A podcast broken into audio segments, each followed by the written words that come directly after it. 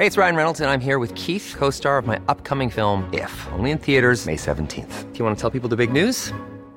All right, I'll do it. Sign up now and you'll get unlimited for $15 a month in six months of Paramount Plus Essential Plan on us. Mintmobile.com slash switch. Upfront payment of $45 equivalent to $15 per month. Unlimited over 40 gigabytes per month. Face lower speeds. Videos at 480p. Active Mint customers by 531.24 get six months of Paramount Plus Essential Plan. Auto renews after six months. Offer ends May 31st, 2024. Separate Paramount Plus registration required. Terms and conditions apply if rated PG. El Heraldo Radio presenta Cámara de Origen, un nuevo espacio para enterarnos del trabajo de las legisladoras y legisladores en los Congresos de México. En Cámara de Origen tiene la palabra Carlos Zúñiga Pérez.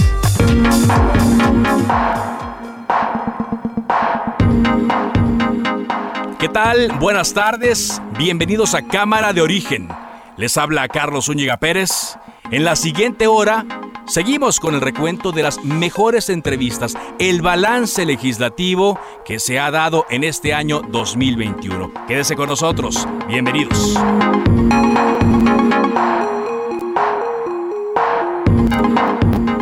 Resumen de noticias. La coalición Va por México que integran PAN, PRI y PRD en la Cámara de Diputados presentó una acción de inconstitucionalidad ante la Suprema Corte de Justicia contra el presupuesto de egresos 2022. La Comisión de Receso de la Suprema Corte negó una suspensión al IFT, con la cual se permitiría que funcionarios del instituto ganaran más que el presidente de la República. Informa el subsecretario de Salud Hugo López Gatel que el gobierno de México no vacunará a menores de 15 años contra COVID-19. Aclara que la OMS no ha recomendado inmunizar a este segmento de la población. Ante el incremento de casos de COVID-19, el gobierno de la Ciudad de México plantea posponer el concierto de fin de año planeado para el viernes. Luego de que en Puerto Vallarta, Jalisco, se negó el desembarque de un crucero por un brote activo de COVID-19, el barco fue recibido en Guaymas, Sonora. La gobernadora de Guerrero, Evelyn Salgado, Pineda designó como fiscal general a la teniente coronel de justicia militar Sandra Luz Valdovinos. En Morelos, trabajadores municipales de Cuernavaca bloquean el paso express dirección sur para demandar pago de salarios y prestaciones. Le informó Ángel Arellano Peralta.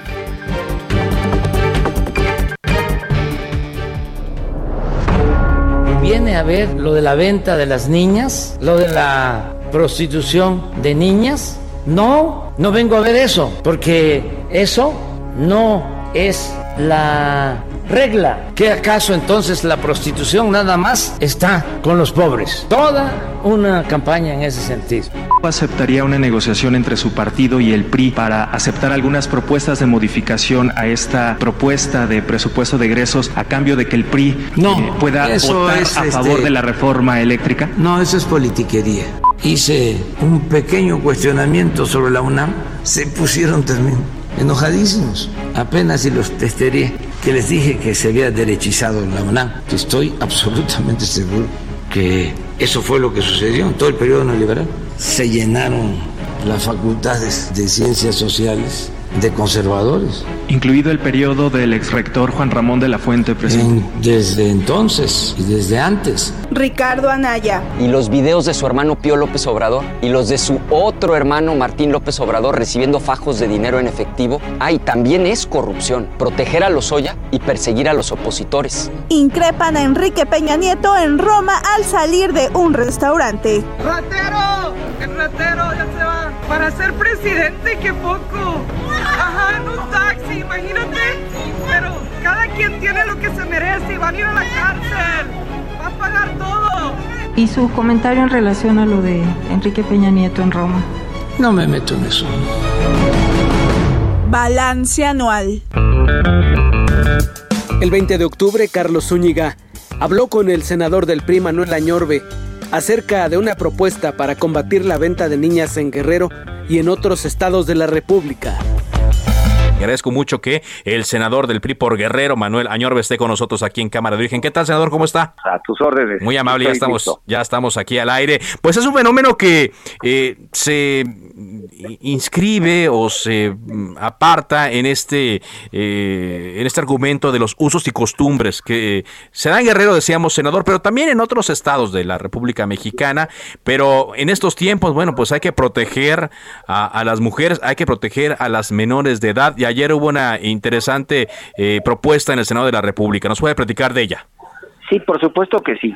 Déjame comentarte que efectivamente el matrimonio forzado, en el 2019 nosotros hicimos ya adecuaciones a la ley y establecimos penas punitivas de 4 a 10 años.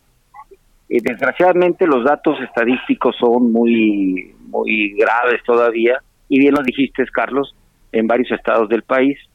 De acuerdo a UNICEF, el 68% de las niñas, eh, sobre todo en zonas indígenas, de entre los 9 y 19 años, son el 68% que, que las casan y se casan. Sí.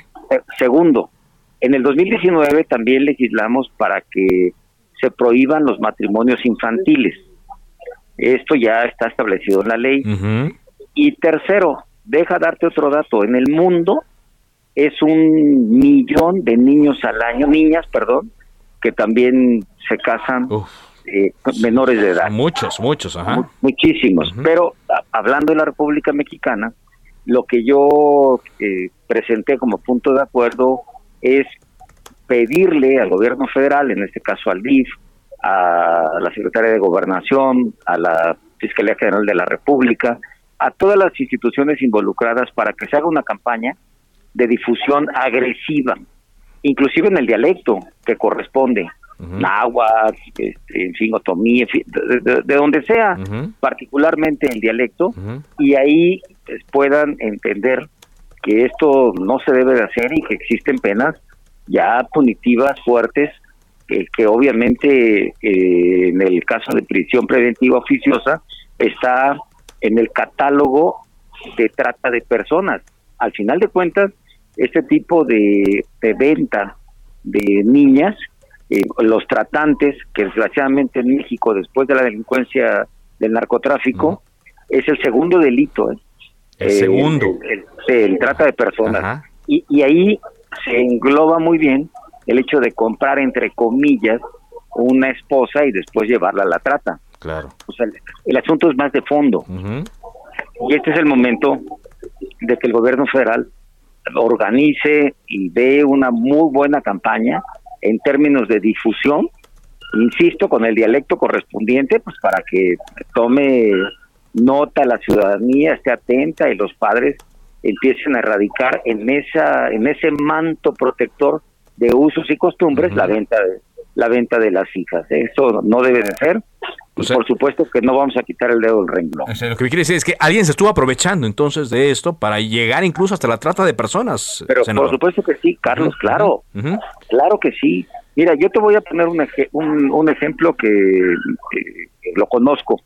Lo conozco muy bien porque este ha sido un tema que mi esposa cuando fue diputada federal, fue presidente de la Comisión contra la Trata de Personas y en la segunda legislatura del gobierno pasado. Déjame decirte que conocemos con Rocío Orozco, con quien hemos trabajado muy de la mano, un tema que te lo voy a poner. Fue, esto fue en Chiapas. Llega un tipo en una comunidad, enamora a una jovencita de 15, 16 años, ya sabrás, le ofrece todo el futuro que se le puede ofrecer de manera mentirosa a alguien. La niña no tenía sus papás porque se habían ido de migrantes a Estados Unidos y vivía con la abuelita. ejemplos sobran desgraciadamente en nuestra República Mexicana. Ella pide a este tipejo que pida su mano, no solamente lo hace, la, la involucra, hacen una boda ahí muy modesta, le dice que en Veracruz tendrá un mejor futuro porque ella tiene un trabajo asegurado allá, se la lleva. Y cuando llega a Veracruz, lo primero que hace es golpearla, encadenarla y prostituirla, puntual. Para que veas cómo este, este ejemplo se puede también ir de la mano, pues compras a la niña, le das 100, 150 mil pesos al papá y te la llevas y la empiezas a prostituir. este, este asunto no es un asunto menor y, ya eh, nosotros rescatamos a esta, volviendo al tema del ejemplo de Chiapas, a esta hoy señora y que volvió a rehacer su vida, en fin, es un ejemplo de vida, que por razones obvias no, no doy el nombre, eh, eh, merece mis respetos, pero son sucesos, acontecimientos que se dan en la vida diaria, desgraciadamente. ¿Y cómo puedes erradicar esto? No solamente con penas, las penas ya están. Si es prisión preventiva oficiosa, ya está.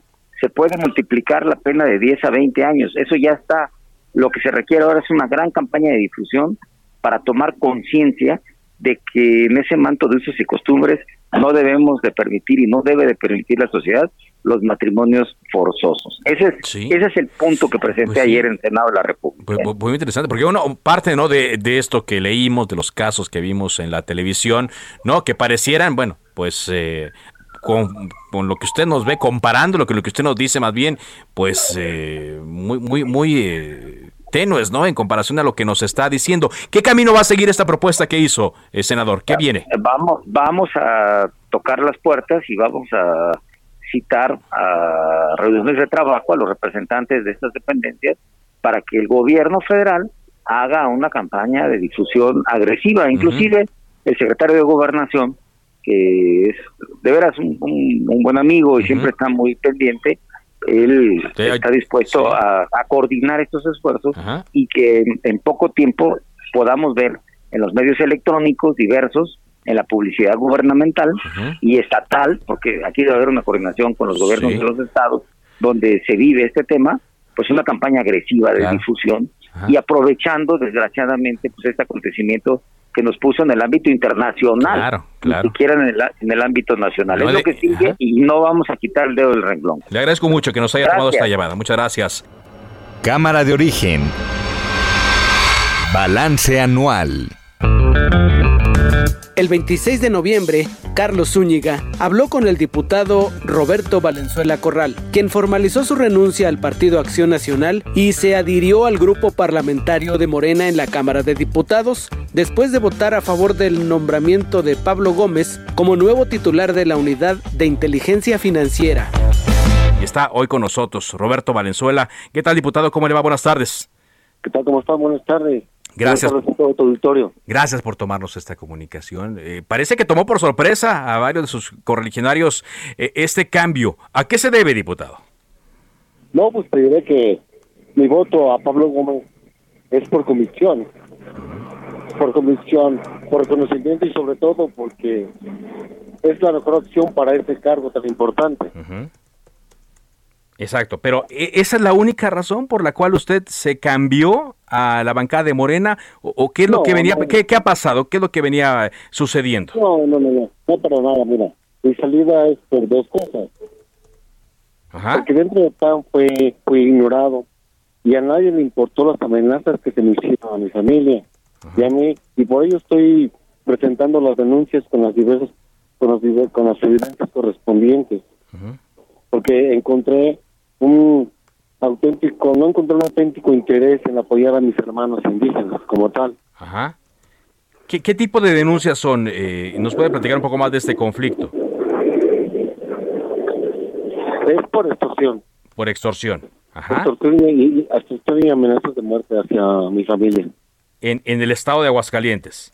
Sí, en el estado de Aguascalientes, precisamente en el municipio de Calvillo en Calvillo, sí, muy cerca ahí de, de la capital. Ahora, ¿es estrictamente esto? ¿No tiene nada que ver su salida con otro conflicto que hay el interior del PAN allí en, en Aguascalientes, que incluso llevó también a la renuncia de una senadora a su militancia panista, diputado? No, no, no, no tiene relación con nada de esto, simplemente fue por las amenazas que ya por segunda ocasión ya fueron más directas y más graves hacia mi familia, y más que nada hacia mi nieto, hacia mi hija.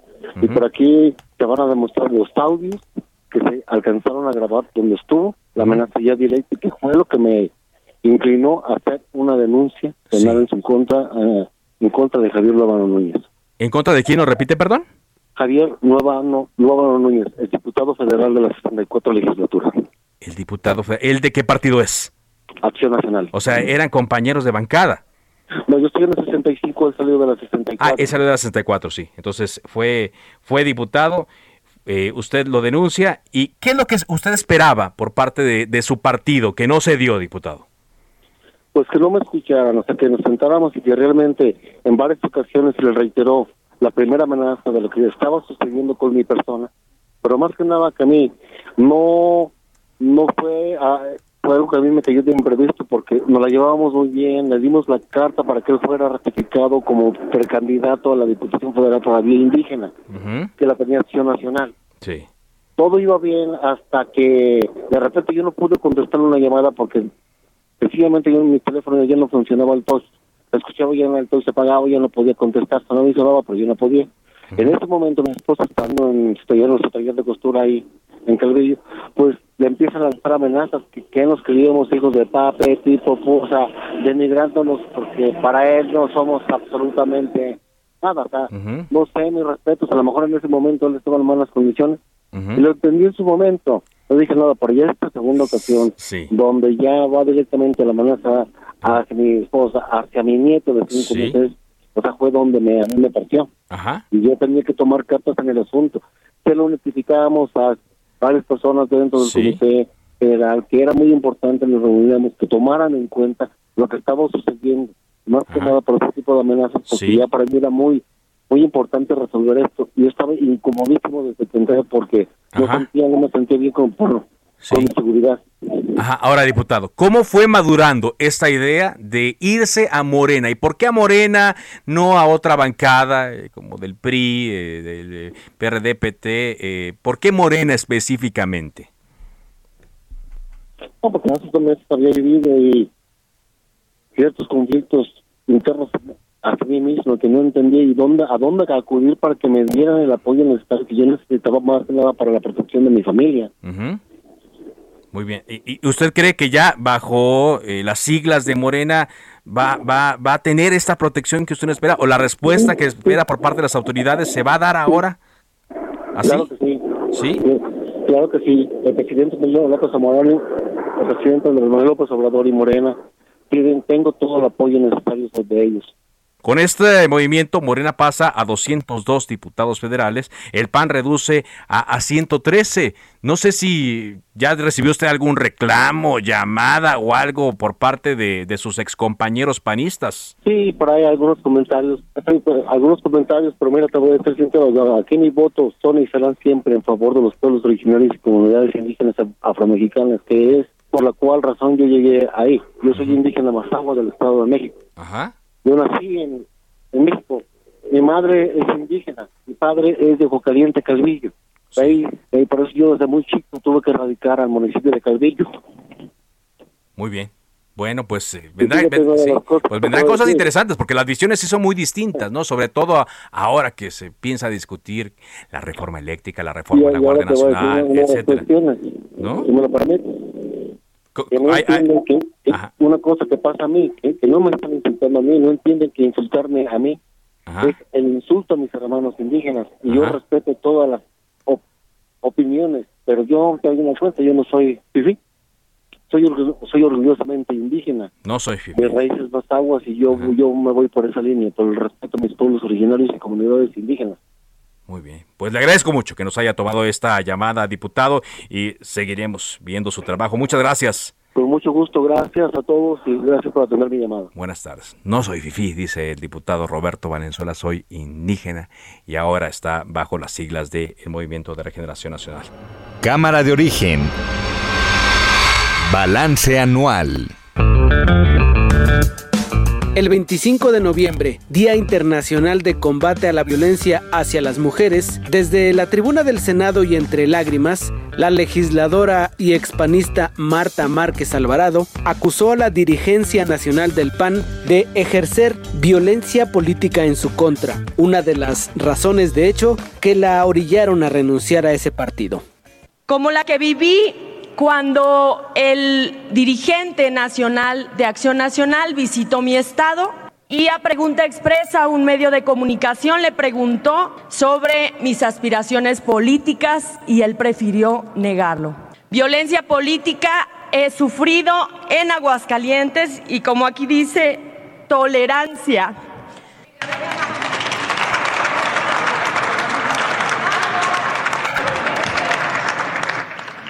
Gracias. Hoy enfrento, hoy, hoy enfrento una demanda por violencia política.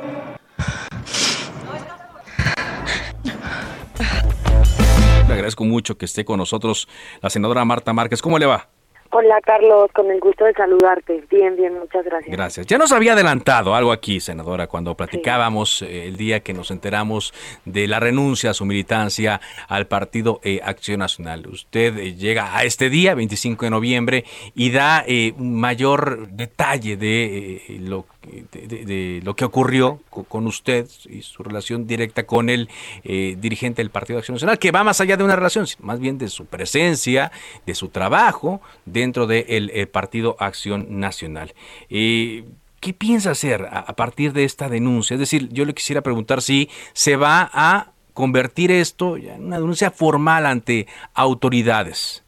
Lo, lo valoraré. Yo creo que sí, sí hay los elementos, sin embargo yo no me quiero distraer, yo ya le di la vuelta a la página de eso, más bien estoy ocupada en construir algo en bien de mi estado, de Aguascalientes. eh, sí, hoy hoy fue algo que pues que sentí la necesidad de, de hacerlo público en el marco de la conmemoración del Día Internacional para la eliminación de la violencia contra las mujeres. No era como mi plan, así como lo dije ahí en el pleno del Senado. Eh, ese, eh, pues esas lágrimas son pues de de, de, algo que me duele, que me afecta, este, porque lo que me, lo que es más grave, más allá de que en el en el CEN no se me haya escuchado o que Marco no me haya escuchado, lo grave es que yo he sufrido violencia política que hoy está eh, viéndose legalmente, el proceso está caminando, pero lo increíble es que el PAN no haya hecho nada como institución. Este, eh, yo y otros políticos hemos sido víctimas de violencia política por parte de un pseudo comunicador en, en, en Aguascalientes. Allá en Aguascalientes. Sí, y con, con difamaciones terribles en contra de tu servidora y, y creo que lo más grave es eso y una de las razones por las que también decidí irme es que, que no se haga nada, ¿no? Cuando dices que, que lo más importante para para tu partido es la dignidad de las personas. Entonces, este, pues yo lo analizaré sin perder tiempo porque estoy enfocada en, en construir, en construir, pero pues sí, o sea, lamentablemente sí, sí existió la violencia y lo analizaré y, pues de hacer algo lo haré público. Ahora, eh, usted lo dice, estoy platicando con la senadora Marta Márquez, dice, fui atacada dentro de mi partido, dentro del Consejo Nacional, dentro de todas las instituciones. Y esto es grave porque se supone que el Consejo Nacional pues es eh, un órgano muy importante, ¿no? el mayor órgano del de, eh, el partido, donde no se deben tolerar este tipo de, de, denuncias. Ahora, hay mujeres de amplia trayectoria política dentro del Partido Acción Nacional. No sé si ya estén enterados de esto y si dentro del mismo partido este mensaje que usted hace ya desde fuera vaya a tener algún eco, senadora. Yo creo que sí, yo lo sé. Ahí me lo gritó, me lo decía Malu Mitchell en, en el Senado. O sea, decía, tus compañeras te van a apoyar o sea, eso no lo dudo, habrá solidaridad, pero quien tiene que eh, pues reponer el daño causado y sobre todo el cuidar a sus miembros, porque yo quiero mucho a, mis compañeros senadores, a, a muchos panistas valiosos a nivel nacional y no merecen ser tratados igual, o sea, que mi lucha sirva para para que nadie más sea tratado así en Acción Nacional o fuera de él. También déjame decirte que después, justo después de, de, bajarme yo de, decir el discurso, eh, al término de la sesión se da a conocer que yo ya no soy secretaria en la Comisión de Salud, o sea...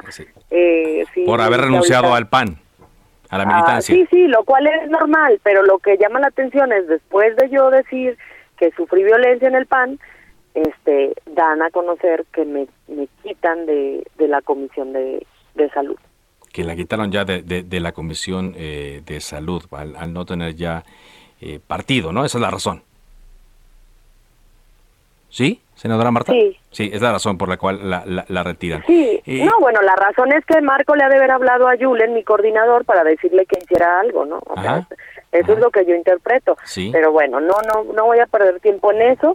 Este, solo he pedido a mis compañeros senadores que, pues, que no haya malos entendidos. Porque no, no, usted dice, no son todos, ¿no? No son todos los integrantes del consejo los que tuvieron esta actitud, este comportamiento hacia usted. No, este, el día que, que sufrí violencia en el consejo, pues sí, Marco simplemente observó, por eso yo hoy decía eh, en mi discurso, tolerar, así dice la ley, quien tolere, la violencia, la, la difamación y pues cuánta tolerancia hubo, ¿no? Pues le agradezco mucho que nos haya tomado esta llamada. Usted está escuchando Cámara de Origen, Balance Anual. Vamos a una pausa. Regresamos a Cámara de Origen, Balance Anual. I'm Sandra, and I'm just the professional your small business was looking for. But you didn't hire me because you didn't use LinkedIn jobs. LinkedIn has professionals you can't find anywhere else, including those who aren't actively looking for a new job but might be open to the perfect role, like me. In a given month, over 70% of LinkedIn users don't visit other leading job sites. So if you're not looking on LinkedIn, you'll miss out on great candidates like Sandra. Start hiring professionals like a professional. Post your free job on linkedin.com/people today.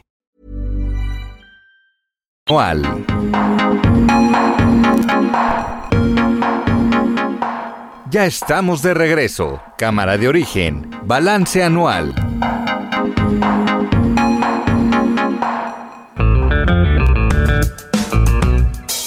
El clavadista Rommel Pacheco fue electo para ser diputado federal por el PAN. Carlos Zúñiga conversó con el atleta el 5 de agosto a su regreso de los Juegos Olímpicos de Japón, los cuales se convirtieron en la última competencia profesional de su carrera. Rommel Pacheco está con nosotros vía telefónica el día de hoy. Rommel, ¿qué tal? Muy buenas tardes. ¿Ya listo? ¿Ya listo para el siguiente paso? ¿Ahora en la carrera política? Hola, Carlos. Ya listo, listísimo. Contento, contento de, ya estar en México. Sí. Ya darle vuelta a, la página, a lo que viene. Es un, gran compromiso el día de hoy ser diputado electo. El día primero de septiembre ya entrar al cargo como diputado de esta legislatura y, trabajar en, en equipo. Lo que mucho de lo que hay que, que hay que hacer es que rescatar los valores del deporte, trabajo en equipo, disciplina, honestidad, transparencia y eso llevarlo a la Cámara de Diputados. En mi trabajo personal así haré y de la misma forma en la que representé a México con tanto orgullo y con tanta disciplina, ahora es en la Cámara de Diputados y eso mismo compartirlo con mis demás compañeros diputados, que aunque yo sé que hay diferentes ideologías, partidos, pues trabajar en equipo por el, por el bien común del país. ¿Por qué decidiste ser legislador? ¿Qué, qué te motivó? ¿Quién te invitó, Rommel? Es un, es un proyecto y es un sueño que había tenido desde hace muchos, muchos años. Gracias al, al, a que mi mamá tuvo esa fortaleza de estar tocando muchas puertas, entre ellos muchos de los apoyos llegaron al estar horas y horas afuera de un despacho de un regidor, de un diputado, de un senador, es que yo tuve la oportunidad de, de salir adelante. Pero eso mismo también me abrió los ojos de decir por qué tiene que ser así la situación. Hay que hay mucho por mejorar y si yo puedo brindarle ese apoyo a las demás generaciones para salir adelante, pues encantado. Y la única forma es a través de la política, a través de la legislación. Hoy el deporte se sigue viendo como un gasto y no como una inversión y año con año el presupuesto del deporte va en reducción, en reducción. Lo que hay que trabajar y lo que yo, el mensaje que voy a llevar a los demás compañeros diputados es que el deporte no se ha visto como un gasto, sino como una inversión de herramienta que previene a través del deporte diferentes enfermedades, que es mucho más barato el prevenir que el que ya esté la enfermedad, que también eh, ayuda a bajar los índices de delincuencia, así que hay, el deporte es, es, es una gran herramienta de prevención. Es una gran herramienta. Pero fíjate, se ha dicho, Rommel, sobre todo en la última década, ¿no? cuando estalló la violencia aquí en México, que efectivamente uno de los caminos eh, para que los jóvenes no cayeran en la droga, para que los jóvenes siguieran buenos y mejores ejemplos, que marcaran su vida, pues era el deporte. Y los anteriores gobiernos eh, dijeron, vamos a invertirle, vamos a darle, vamos a tener mejores instalaciones, vamos a tener mejores entrenadores y a tener una generación de mexicanos que puedan ganar medallas en los Juegos Olímpicos por decir una cosa, ¿no? En los últimos años, ¿tú has visto esto? ¿Has visto que efectivamente se esté invirtiendo más, que, que la intención que es buena, pero que se queda muchas veces ahí intención, se esté llevando? Han habido buenos programas, han habido buenos apoyos, pero lo que hace falta y lo que ha hecho falta en nuestro país para, para que más que una idea sea plasmado se, se, necesitan hacer proyectos, proyectos, pero no un proyecto donde solo se va a ver reflejado en la administración actual o en un periodo o en un sexenio.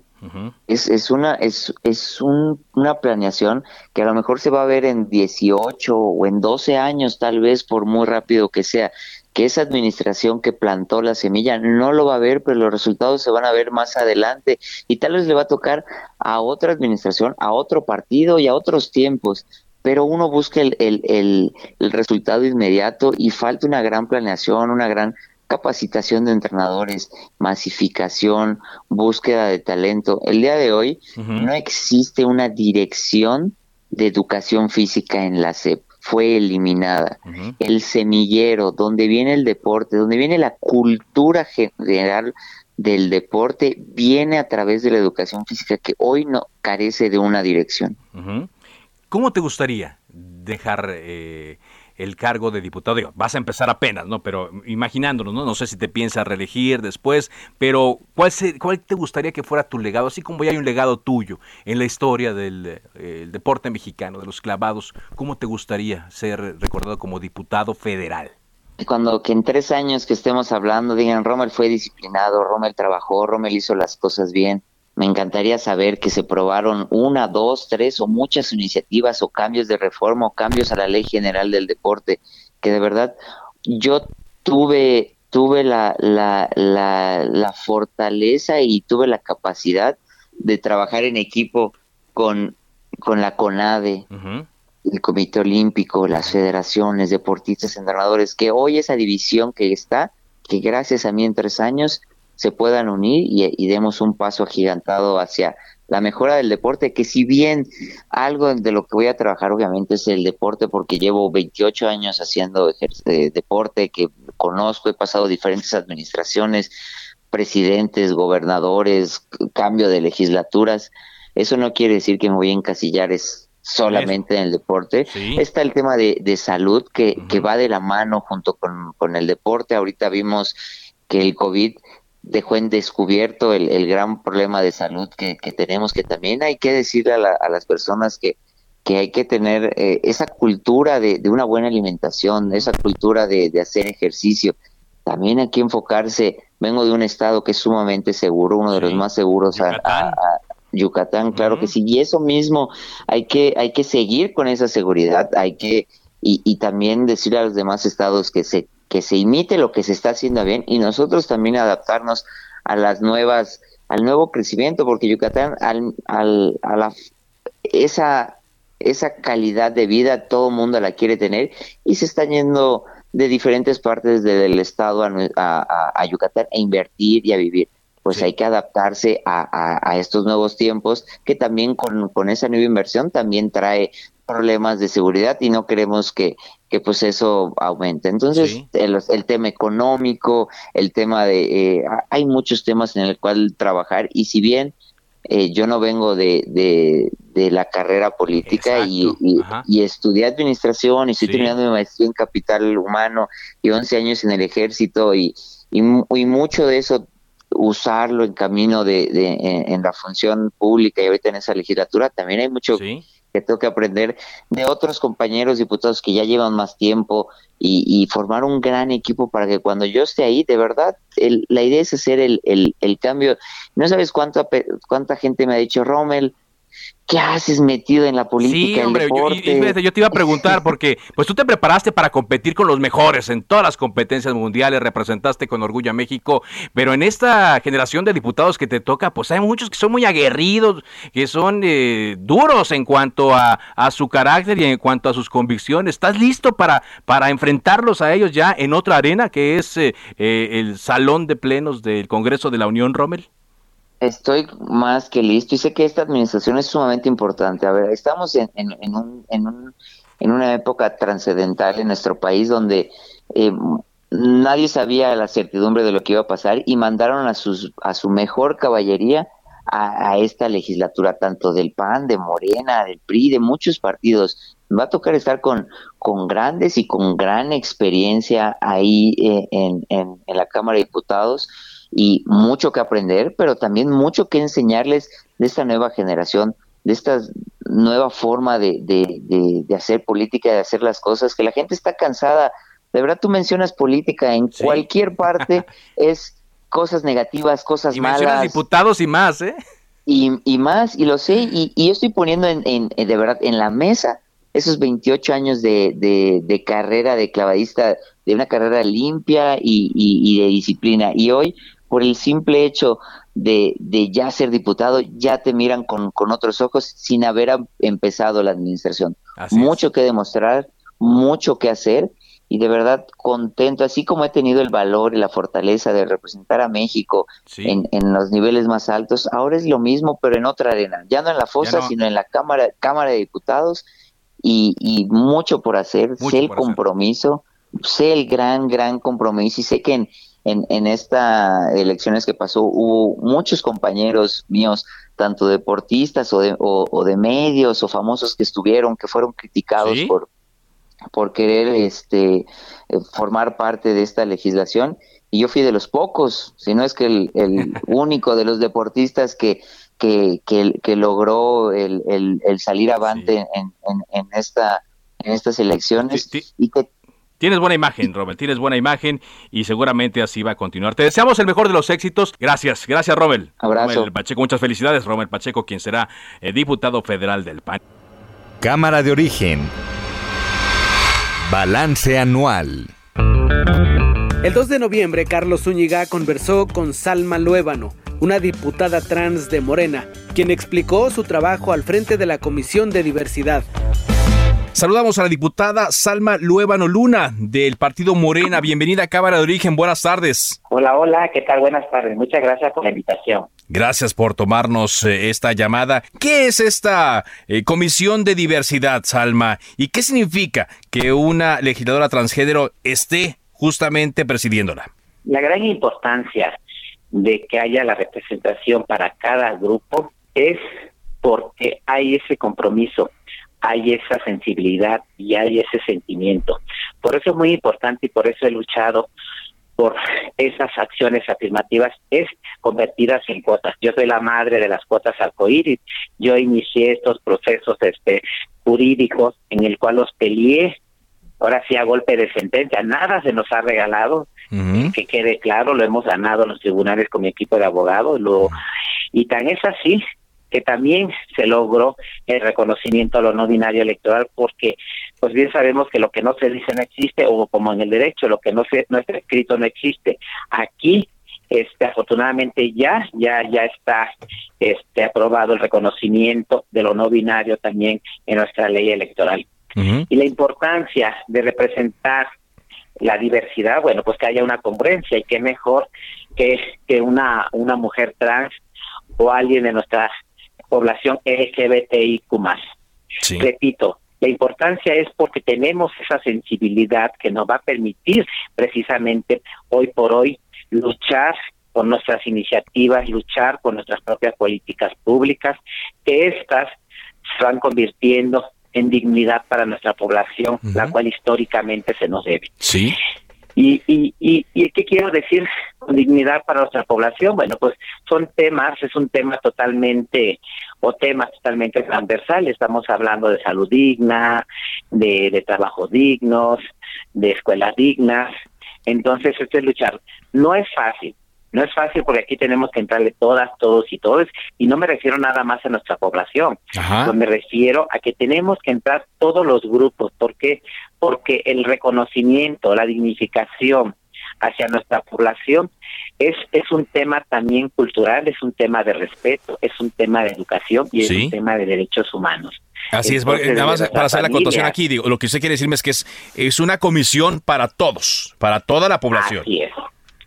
Sí, y es para todas las poblaciones, este, la cual tengo años trabajando de la mano, que son los grupos en situación de vulnerabilidad y obviamente, bueno, pues mi población que es LGBTI, LGBTIQ+, y pues ahora sí nuestro sector trans, que somos desafortunadamente este, las más golpeadas, la más falta de oportunidades, las más señaladas, y además nuestra esperanza de vida no llega ni siquiera a los 35 años cuando la esperanza de vida en México y en gran parte de Latinoamérica son 70 y tan 75, 78 años. Y esto se debe precisamente a este tema, a este tema de esa discriminación, de esa transfobia, de esta falta de oportunidades, de esta salud digna, repito, y, y de respeto de respeto y de educación. ¿Será, será esa entonces una, una legislatura interesante, diputada? Porque, bueno, es la primera vez que se instala una eh, legislatura con paridad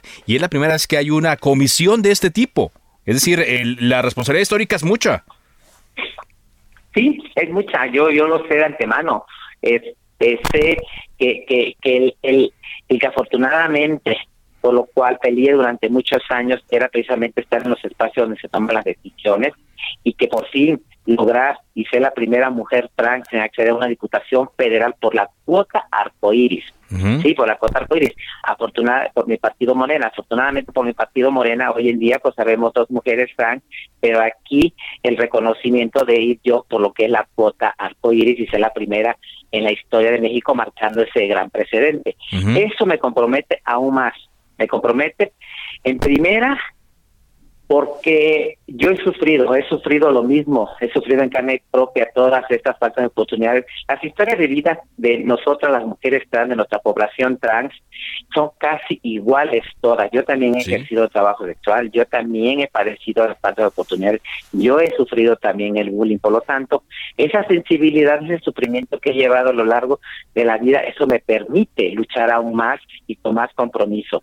El ser la madre de las cotas arcoíris, el ser la precursora y promovente también me compromete aún más. Y el ser la primera legisladora por la cuota arcoíris como mujer trans, pues mucho más. Entonces, imagínate ese costal que traigo de compromiso y, y, que lo llevo con mucho gusto y con mucho orgullo, y además el compromiso de de luchar en, y, que llevo en una de mis iniciativas es lograr ese libre tránsito político, social, cultural, económicamente. Por ejemplo, hoy, hoy leía una noticia donde una persona en Estados Unidos ya logró que su pasaporte pues no tenga eh, lo tradicional que conocíamos en cuanto a la especificación de sexo. Le pusieron una X porque no se identificaba con ningún género masculino o femenino, pues. Sí, fíjate, es muy importante, es algo que estoy luchando, como te lo comenté, como, como promovente de las acciones afirmativas y el haber logrado también esta, estas primeras cuotas, y no nomás las cuotas arcoíris, dentro de mi, de mi proceso este de impugnaciones, pues eh, eh, yo siempre he sido muy plural, he abierto toda esta gama de oportunidades y entraron también discapacidad y afortunadamente hoy hay esa diversidad. Bien, en es así que bueno, pues afortunadamente también se logró el reconocimiento a lo no binario como lo acabo de mencionar y tengo ahí este una una este impugnación en el tema precisamente de que ya haya en la credencial de lo, del lector LX. No no está mi nombre, pero yo soy la la, la parte, en este caso, este, el respaldo jurídico, en este caso es un amigo de Aguascalientes que afortunadamente también marcó historia como primer asesor en el OPE de Aguascalientes, no binario, y ahorita estoy en ese proceso en ese proceso de que se reconozca, que haya ese reconocimiento en esta, en esta credencial del elector, es X para el tema de lo no binario. Se ha avanzado en el tema de lo no binario, digo, falta esa parte, tan es así que con el mismo machote que, que, que he solicitado y he impugnado, el que se reconozca ya en, esta credencial del elector lo no binario, ya hay tres compañeros más de diferentes estados en el cual han trabajado el mismo machote, como lo hice en su momento con las cuotas arcoíris, en el cual lo repliqué con mi machote en, los 20 estados donde hubo este, elecciones. Gracias, la diputada Salma Lueva de Morena. Muy buenas tardes. Buenas tardes. Cámara de Origen. Balance anual. Contacte a Carlos Zúñiga Pérez en Twitter, Facebook e Instagram como arroba carloszup.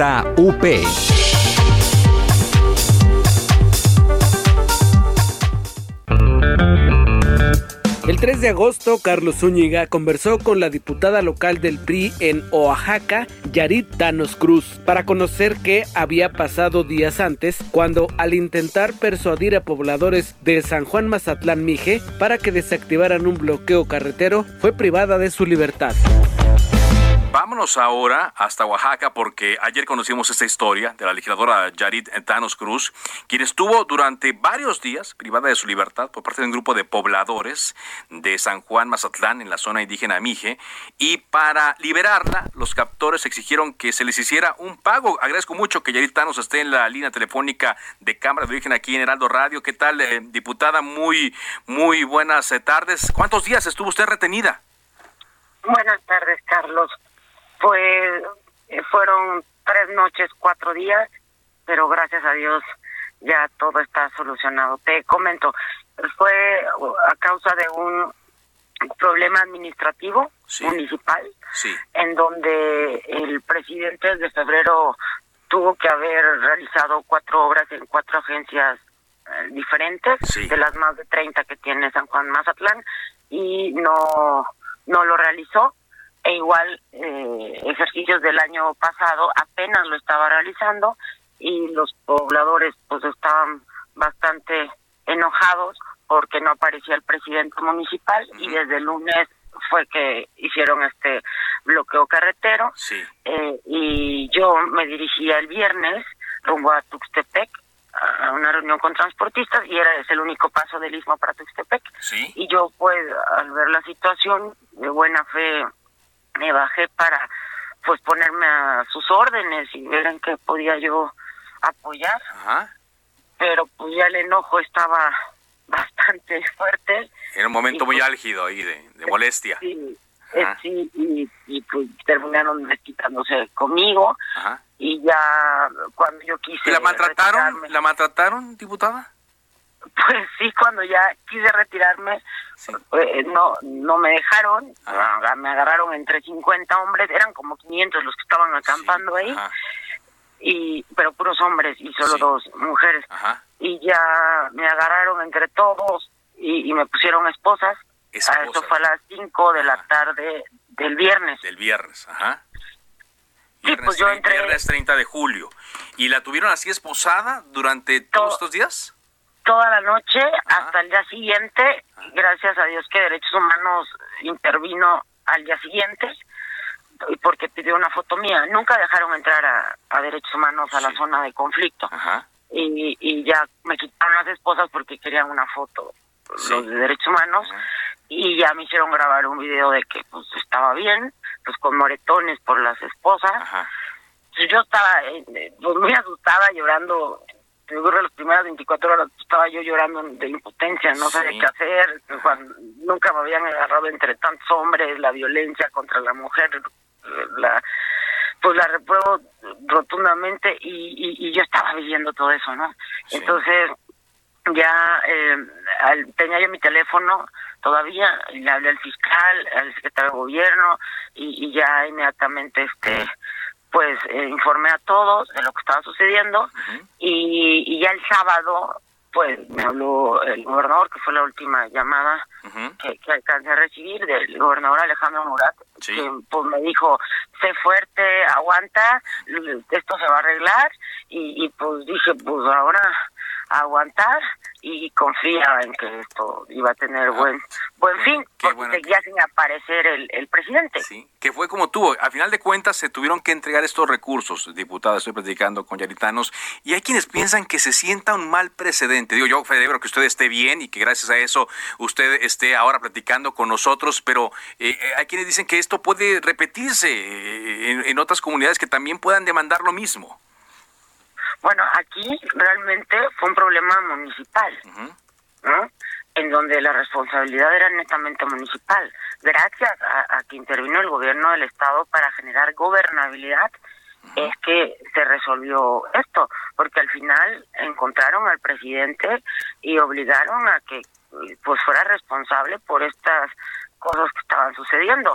El problema de Oaxaca, no puedo hablar por otros estados, pero en el caso de Oaxaca, vivimos en una contradicción permanente, porque 417 municipios de 570 son por usos y costumbres. O sea, gobernar Oaxaca no es cosa fácil. No, no, es sencillo, no, no, no es fácil. Eh, eh, entonces, eh, como tienen usos y costumbres, y la misma constitución protege a, a, estos municipios de que tienen la autonomía para hacer lo que quieran, ellos, su forma de hacer justicia, lamentablemente, va en contra de los derechos humanos.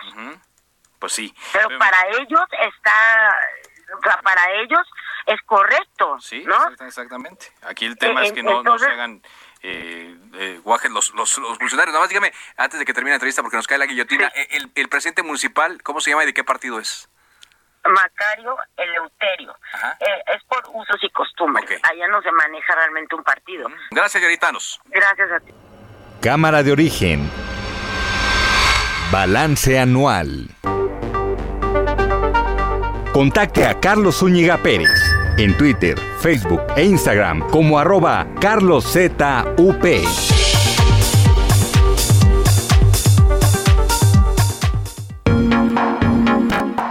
Se nos terminó el tiempo de este programa especial de Cámara de Origen Balance 2021. Esperamos que esté siendo de su interés.